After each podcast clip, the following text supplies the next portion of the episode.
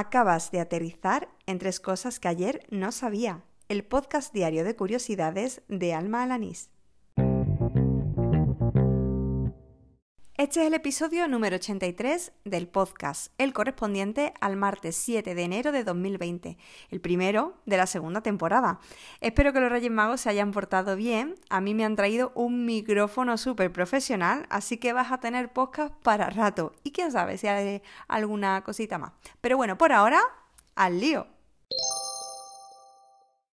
¿Qué mejor manera de comenzar esta segunda temporada pues que recomendando precisamente un podcast? Y es que justo hoy he comenzado a oír desde el principio todos los capítulos de Visuricata, un espacio de entrevistas que conduce Miquel Gavarrón. Sí, yo soy ese tipo de personas que escucha podcast mientras mm, trabaja, camina, conduce, se ducha, así que como te puedes imaginar, el día me ha dado para escuchar varios episodios. Por lo que mm, he escuchado, como digo, en, estos primeros capítulos, pues Visuricata realmente es una comunidad que existe en torno a la tecnología y el emprendimiento en Menorca. Y el podcast pues viene a ser, viene a ser como un reflejo de esta comunidad, pues bueno, en versión audio. Eh, hasta ahora pues eh, creo que han sido sido los capítulos que he oído y son mm, de lo más variado. Sobre todo eh, hay entrevistas a emprendedores y también a podcasters. Eh, dejo el enlace en las notas del programa por si quieres darle una oportunidad. El 6 de enero de 1897 nació la que se convertiría en la primera mujer veterinaria de España.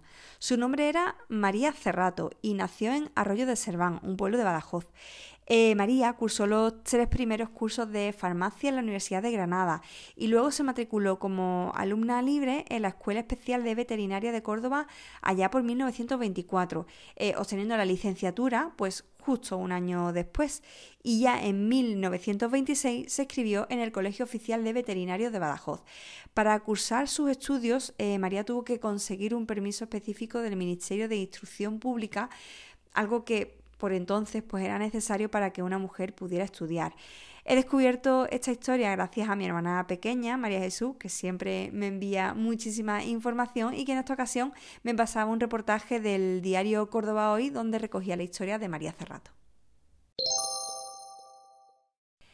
¿Qué cosas aprenderemos a lo largo de este año que acaba de comenzar? ¿Qué descubrimientos y avances nos traerá el 2020? Evidentemente, aún no lo sabemos, pero esta misma pregunta se hicieron en Verne cuando terminaba el año pasado.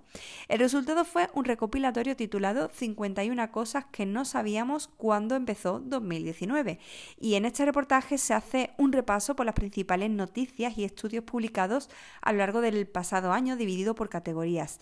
Eh, bueno, no solo hay noticias, también hay algunos datos curiosos. Yo me quedo con algunos. Por ejemplo, que en nuestra vida, a lo largo de nuestra vida, conoceremos una media de unas 5.000 personas.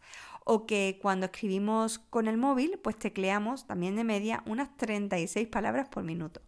Bueno, la verdad es que hay cosas de lo más curioso eh, y algunas incluso eh, también para hacernos reflexionar, por ejemplo, que desde el año 1750 hasta nuestros días se han extinguido más de 570 especies de plantas. En fin, dejo el enlace en las notas del programa para que puedas ver todas esas 51 noticias eh, o 51 cosas que aprendimos a lo largo del 2019. Y así termina el episodio número 83 de Tres Cosas que ayer no sabía, el del martes 7 de enero de 2020.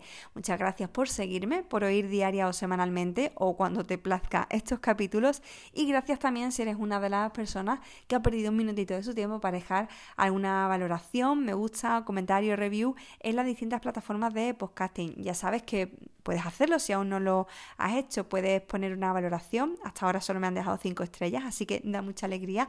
Eh, porque este tipo mm, de, acciones, sobre todo en iVoox y en Apple Podcast, pues ayuda a que otras personas conozcan este programa. Si quieres comentarme algo a mí de forma directa, puedes hacerlo a través de Twitter, mi usuario es arroba almajefi, ahí puedes hacerme llegar pues cualquier feedback en torno a este podcast, hombre, si es positivo, pues mejor que mejor. Y además pues también puedes enseñarme nuevas cositas que contaré en estos episodios diarios, claro que sí. Nada más, te espero mañana. ¡Hala! Con Dios.